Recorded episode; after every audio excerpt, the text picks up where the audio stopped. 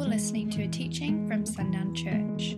We hope you encounter God through our podcast and experience freedom in your life.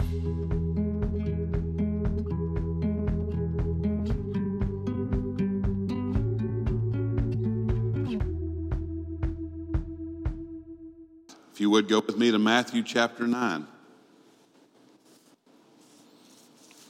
Once again, uh, we return to the teaching uh, from With Christ in the School of Prayer, continuing on this conversation about, about what prayer is and what it's not. Uh, really, really recognizing that uh, there's probably no more discussed or used topic than prayer, but one that we're still a bit bewildered that with such prayer lives as we talk about, that we still seem to know very little. Excuse me one second.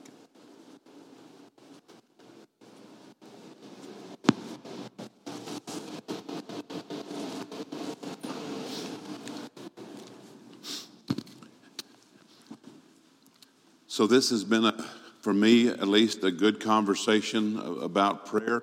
Some of the profound things that I expected to discover, I haven't, uh, but many of the, the more subtle things that, that have been we focused on have been very helpful. Matthew chapter 9, verse 37.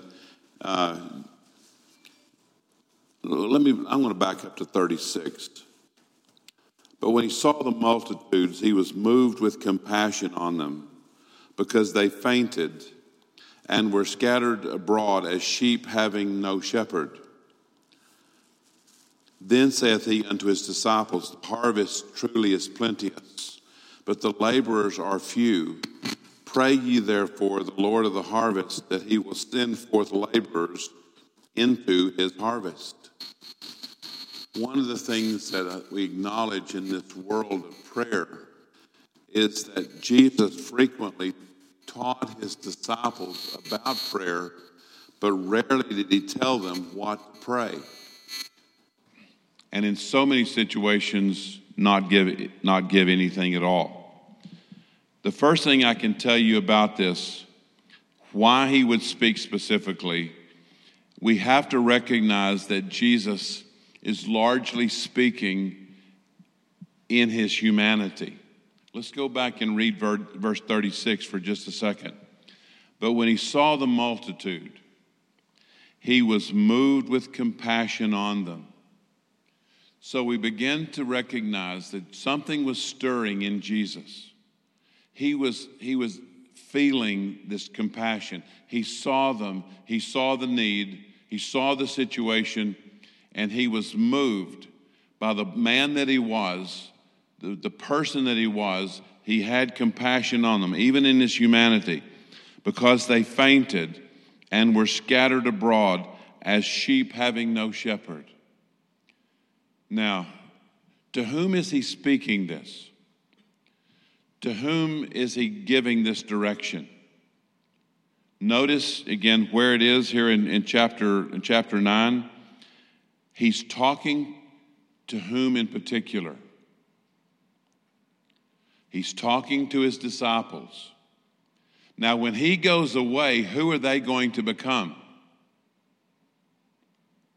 Listen to the last part of, of, of 36 again that they are scattered as sheep having no shepherd. Who's about to become the shepherd? These disciples are fixing to step into the role that he now has in his humanity as the shepherd of this, of, of this flock. He calls himself the shepherd, and the sheep know my voice. But he's speaking specifically of emotions that he's having in his humanity, and he's expressing those emotions to these men who are going to become the shepherds of this same flock that he's moved with compassion about. So he says to these up and coming shepherds, I'm going to tell you specifically, as a leader, I'm going to tell you specifically, as a disciple, you're going to need to pray that there are going to be many laborers who come and help you as the shepherd. You see, here is one when he's telling them, because of the role that you're going to be in, because of the place that you're about to hold, I'm going to tell you specifically what you need to pray. But, but and so we begin there. Cry to the Lord for laborers. The prayer is, you know, it, it isn't selfish. The prayer isn't self-serving. He's saying, as shepherds, you're going to need it. It's the power through which blessings will flow. We have to know that prayer is power. It's not a connection that we often make. We often say it's the means to power, it's how we access power. Prayer is power. Put an equal sign be- be- between them.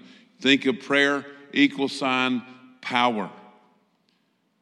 What would he want for those shepherds? What would he want them to have in leading this flock? He wants them to have, it's not selfish, he wants them to have power. He wants them to have a, a means by which these things can occur. He's saying, My heart's broken, but I know something. I know I'm going, and I'm going to leave the, the role as shepherds here, and I want you to be equipped and ready just as I am. I do find it a little bit strange that he would ask his disciples again to pray for this. Because couldn't we conclude? Wouldn't it be reasonable to conclude that Jesus could have prayed it himself? Couldn't Jesus have prayed to the Father and says, Father, send, send, send the laborers? Why transfer the responsibility? Or we could even ask the question He's saying, pray so laborers will come. Couldn't we just safely assess that the Father would see the need for laborers and send them without the prayer? We, we draw these conclusions, we still do it. We, we have strangely reduced the need for prayer because our conclusion is well, God already sees, God already knows, God already is working, God is already affecting change in there, so our, our prayers don't matter. We're still doing that. Our prayer life gets largely reduced because we feel like God is already fully engaged in the story and, and, and, and that it's already taken care of. But we're, if we do, we're going to miss something here because this stands, this story stands strangely against many of the things that we have concluded and, and actually do. Did God need prompting? No. So why? Why would Jesus tell them, pray for this? Let's see if we can get to the bottom of it. If we can, if we can find it, it will lead us into what he wanted them to learn about the deep truth found within his kingdom and especially prayer inside his kingdom. So ultimately, where we, where we go first is that we must recognize, as I said, that, that prayer is power. And it seems that the harvest depends on it. Isn't Jesus strangely drawing a direct connection? If they don't pray, will the laborers come? According to this prayer, anyway. No, or he wouldn't be asking. That's exactly right. The laborers coming at least in this prayer, are completely dependent on the prayer.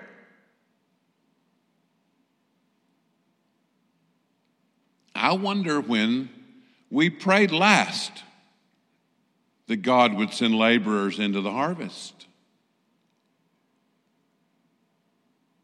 When it, it sounds like what he's saying that the harvest depends on the prayer. Well, we've reduced prayer almost in many situations to something of no effect.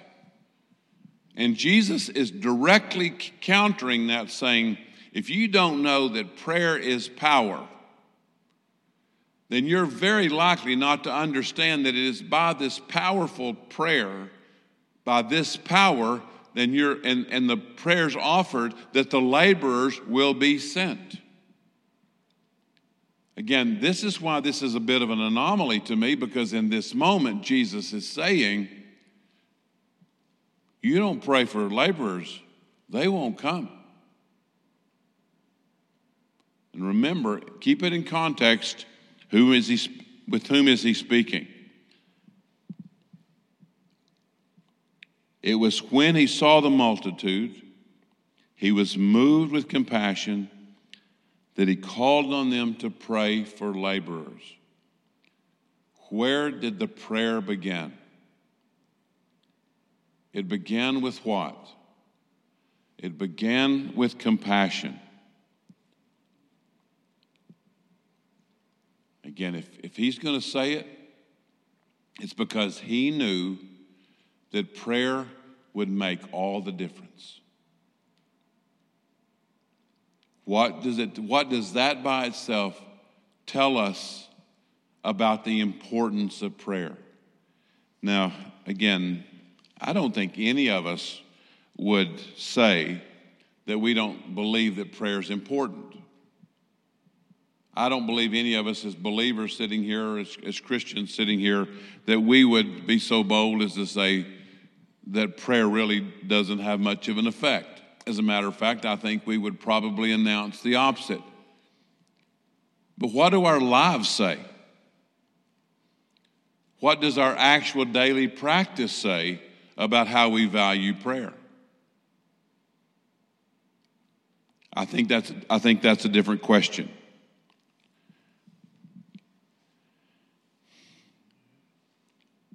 I can imagine, not even imagine, I can know that there's, that there's a bit of a veil between the things of the earth and the things of heaven. Because Jesus says, or, or Paul says, through, through the Holy Spirit, that someday we will see clearly what right now we can only see through a mirror darkly. So a day's coming when we can see more clearly. But who already saw clearly? Who was not affected by the veil? Well, Jesus wasn't affected by the veil. So, Jesus, what, what was invisible to the disciples, what would be invisible to my mind and to my heart, was amazingly transparent to his. So for him to be, be telling them about what the necessity of prayer in this situation, and this is what they should be praying for, it's because he could see across a veil that we that we might not be able to see. Jesus knew that as the men of old, the work or the purposes of God was to be passed to these disciples. When we go back and we look at, at God trusting Abraham to lead, Isaac, Jacob to lead, Moses to lead, Joseph to lead. When we look back and recognize that God used these men to, to bring the progression of things forward, Jesus now knows across that trend that, that that's, that's transparent to him, he now knows that again, that these men are going to carry these things forward. He knew this work that was about to fall on the shoulders of these disciples would not be a matter of form and would not be a matter of show. And he knew that the true success of all that came by their hands would be built on faith.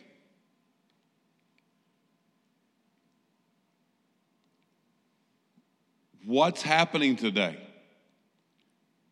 We have to be so careful about this because where do prayers normally come?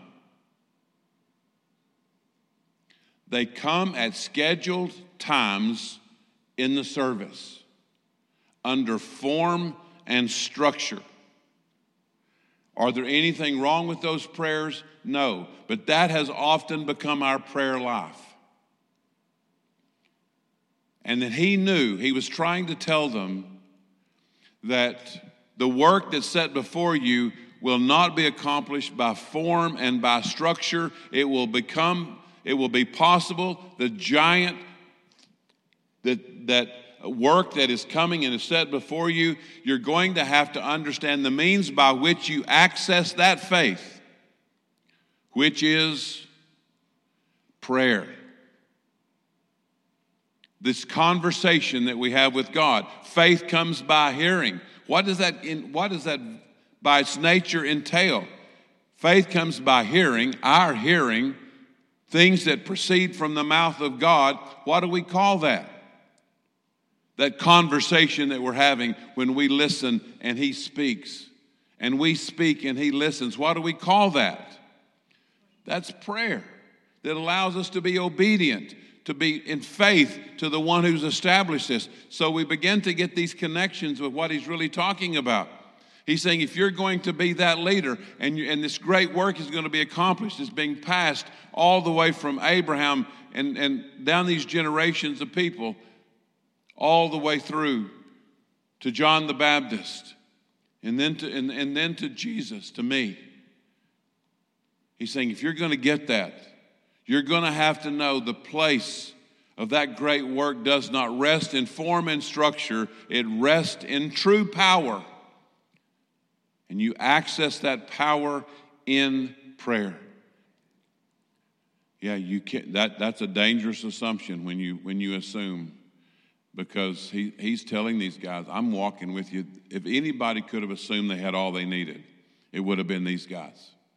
Direct access, direct teaching, promises made, things that they heard. If anybody would have believed, and he's saying, You're going to need many laborers for the work that's coming, and you access those laborers by prayer. Man, it's a, you know, in that transition, the transition that, that he's, he's beginning to show them from him to them, this petition before the Father would be critical laborers for the harvest. He's saying, I, and I, and I, I was, I, as I was studying this, I, I really, it just was really, really hitting my heart quite oddly about should we just stop in some Sunday morning service and commit that service to prayer that the laborers would come into the harvest. Because it is something that has just been, it's like he's saying it. Of all the times when he didn't say what to pray for, here he's saying, pray for this. Because there's only a few of these in the, in the Gospels where he says, I want you to pray for this specifically. The other, the model prayer, our Father, he says, that, that's another one. He says, pray specifically. Well, here's one of those specific things. Today, we know we're battling with some things. First of all, we battle with the fact that there's very little concern in the Christian church today about the harvest at all. We, we, we're, not, we're not being moved with compassion because, because there are so many out there who are without a shepherd and who are scattered and who faint. There's not much compassion within the Christian church. And unfortunately, even where we find the energy to go, it's often not based on compassion, it's based on a judgment that they need what I have. It won't come out as kindness and compassion. It will come out as I have something and you need it. And it will have this element of pride in it and boasting in it. That's one of the more unfortunate things that happens, even attached to the Holy Spirit, is that we, we allow this element of pride, but what will the Holy Spirit, by its very nature, establish? Without question, the Holy Spirit will always establish humility. Always. Because it is required to recognize that the Holy Spirit is who He is, for us to become humble in that thought, to let Him become who He is, requires a humility in me that lays myself down daily that He might stand in my place. When pride comes with the connection with the Holy Spirit, which we see in the, in the world, a tremendous amount of pride connected to the Holy Spirit. Look at how He's using us. Look at, look at all He's doing. Look at all He's accomplishing. There's a great deal of pride connected to the work of the Holy Spirit. He will always create humility. But there's very little concern about the harvest, there's very little concern about the laborers. Just even in, even in a group this size, I'm not going to ask you to do this out loud. How much personal concern is there for the laborers? And how much concern within the laborers is there then about the harvest? The third thing if the labor supply depends on prayer, are we shocked that there are so few laborers?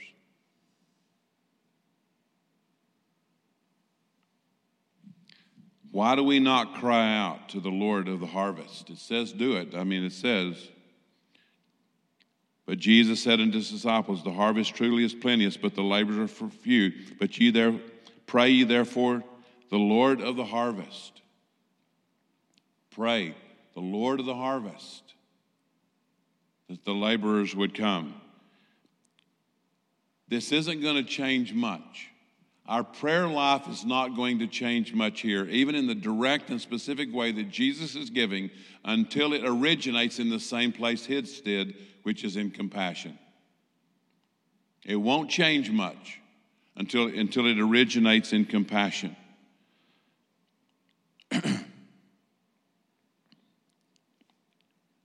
it won't change much until there's compassion for our neighbor, for the perishing, are rarely now seen as our charge, our responsibility. We rarely connect the perishing with us. We've lost those voices. We've lost that clarion call. We've lost the trumpet blast of the Billy Graham voices. They call us in, in tremendous ways to recognize that that harvest out there is connected. The perishing is our charge. If he was telling the disciples this then, would it be okay if we were to just entertain the thought that maybe he's saying the same thing to us today? that our, that our concern, it's now our charge to be connected to those who are perishing. I'm not saying that, that, we, that we just start revival after revival, but I do think because of the way he established the Great Commission, as you go, do this. As I was up here mowing uh, on Friday, I knew Saturday was going to be busy, and I was up here mowing, and uh, the Lord was talking, and I was doing my best to listen. And this is kind of a chasing the rabbit, rabbit kind of a topic here in the middle of all this, but I hope it relates. Uh, years ago, November the 18th, 1997, again, I was called into Houston for, I, I, thought I was going for a drilling meeting, and I got to the office there the, at our office complex, and my boss caught me and said, No, I really didn't call you for that meeting. I need to talk to you. So for the next three hours, she had, a, for the next several hours, I don't remember if it was three or not, she had three pages of notes and those three pages of notes were critical of my performance, my work performance. Heartbreaking. Truly heartbreaking. I left the office in a very strange mindset, got on the plane, And that's when the Lord told me that these vice presidents had put this list together, whether they intended to or not, had done the kindest thing they knew to do. And I started letting that feedback that I got really create change. As a matter of fact, about the same time, I read a book called Turning Feedback into Change. And I finally, I told my boss, I said, I've spent years in leadership training about how to give feedback. I said, I wish we had all that money back because that's not the key. If we want to, if we want to train, if we want to train in a way that would make a difference, we would train and teach people how to receive feedback. Anybody can give it, but rarely are we in, in a place to receive it. We need to become better receivers of, of feedback. And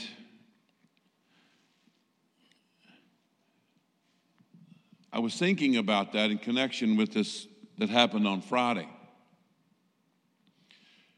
that we in the Christian world need to figure out how to make ourselves better at being asked. Now, this is you got to get your mind running almost backwards to make this make sense. Why don't people come ask us? Why don't people come ask us for help? Why don't people come ask us for truth? Why don't people come ask us about salvation? It's because we have made ourselves difficult to ask. We say it all the time. I said in my office a lot. We train each other on how we want to be treated. If Jan says something to me and I snap at her, what's the likelihood she's coming back to ask the next question? by my, by my behavior, I just trained her how I want to be treated. Leave me alone. How come the world around us has a hard time coming to ask us about anything or for anything? It's because we have learned to live closed off lives, almost with our hands up, our shield out, saying, Please do not bother me. I don't have time. I don't have the energy. I don't have the answer. I don't have the money. Don't bother me. We in the Christian world are going to have to somehow discover how to make ourselves easy to be asked. Where do you think that would begin?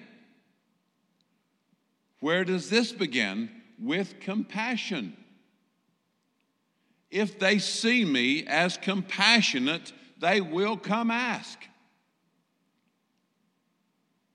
But we have, by our, by our, by, by thousands of means, made ourselves difficult for people who have needs to even ask us for help. Isn't that odd? It was an interesting thing, interesting question because I can tell you where it started. And this is, uh, I didn't say this to them. Uh, I, I, it might have been at New Year's. I, around our house at times, around birthday parties and things like that. I think I think Kate coined the phrase. She might not have. She might have heard it somewhere else. But we have fun. We have funtivities. Activities that are designed to be fun, and sometimes they are, and sometimes they're a little bit lacking. But we we try anyway. But uh, one of these, we, we were, I think we were doing New Year's resolutions, and, our, and my kids had, some, had a New Year's, resolu- New Year's resolution they wanted to give me, one they thought I needed. Can't even imagine. That might suggest why I need them. Anyway,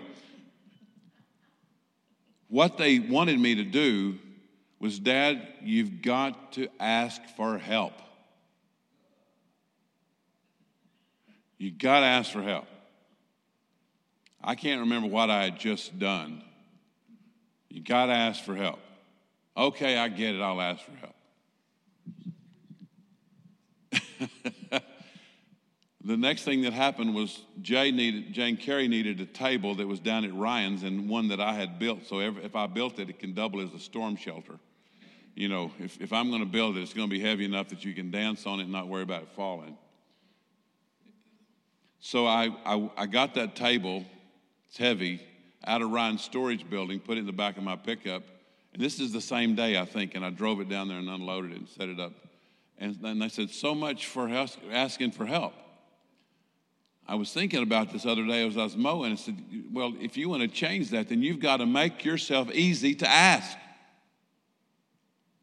Because if you're busy all the time, I'm not asking. And if I have a hard time getting a hold of you, I'm not, I'm not asking. If I send a text or I make a call and I can't get you, I'm not asking. You've got to make yourself easy to ask. As Christians, we've got to make ourselves easy to ask. How we carry ourselves, whether our doors are open or closed, you know, how we greet one another, how open we are toward one another, all makes this announcement of you can ask me anything. But unfortunately, we've missed the points of this. We're not concerned because I would be more open if I knew those who were struggling, if I knew those who were perishing were my charge, I would be much more ready to be, to be open to their need. I would make myself easy to ask if I knew that those perishing were my charge, my responsibility given to me by God. I've been equipped for them. I've been made ready for them by the, by the Holy Spirit He placed in me because I not only have received Holy Spirit, Spirit, new life, I've also been given the filling of the Spirit, which made me ready. One qualified me for the Spirit, the other one, by the giving of the Spirit, made me ready for them if I would just recognize that those perishing are my charge, I would make myself easy to ask. We hear so much advertising, uh, you know, about one thing or the other on, on TV, whether they're selling, you know, cars or whatever. They're trying to portray this image of we're, we're real easy to ask. Come in, we're real easy. We're, we'll have, they're trying to create this image of you come here, we'll make it easy. What does, what's the church's message? You come here, we're going to make it as hard as we possibly can. You're going to have to fight your way in and f- to find a home and to find where you belong. The second reason is we're struggling with this and why we should call out to the Lord of the harvest. First is because we lack the compassion. The second is we believe so little about the power of prayer to create a definitive result or outcome. We pray in general, we rarely pray for a specific outcome. All that says is, I don't believe much. I don't believe much. I don't have much faith in prayer.